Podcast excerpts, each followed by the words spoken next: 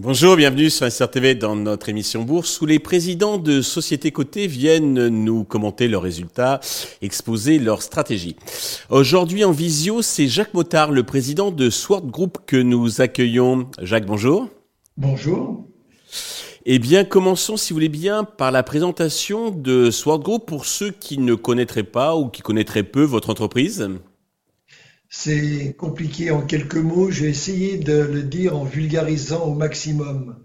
Une ESN spécialisée dans le data management. On dit digital, transformation digitale, mais c'est le data management et qui est assez agile puisque nous avons acheté, vendu, développé et extrêmement euh, capable de faire de la croissance organique. Nous ne ciblons que des grands comptes et nous travaillons dans une trentaine de pays réellement et nous sommes installés dans 18 pays.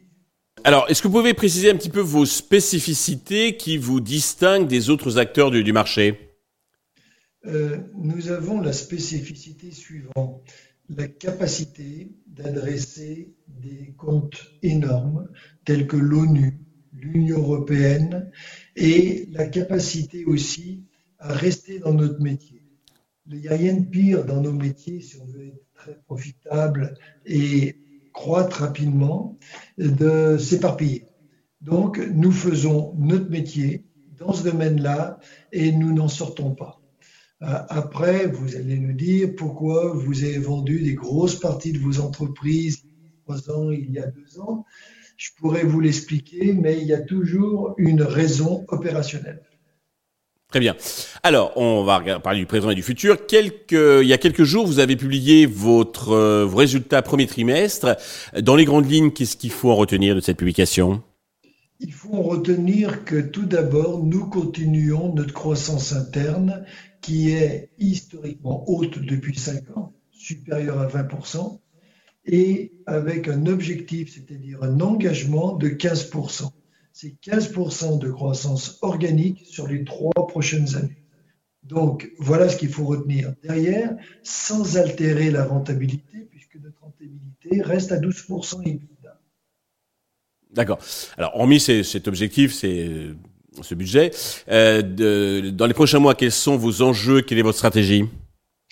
Les enjeux, c'est de garder trois divisions équivalentes au niveau taille, UK-US, euh, Benelux, Union européenne et moi-même la Suisse, le Moyen-Orient et l'Inde, c'est les garder toutes en croissance et avec une bonne rentabilité. Ça nous assure 15% de, de, croissance interne. Mhm. Mais en plus, nous avons ce que nous appelons des boosters, c'est-à-dire que nous avons des plans pour activer des nouveaux prospects dans le domaine du sport, et des nouveaux prospects dans le Moyen-Orient, notamment en Arabie saoudite. D'accord. Pour conclure, avez-vous un message particulier à destination de tous les actionnaires, les investisseurs qui nous regardent? Les investisseurs sont importants pour nous.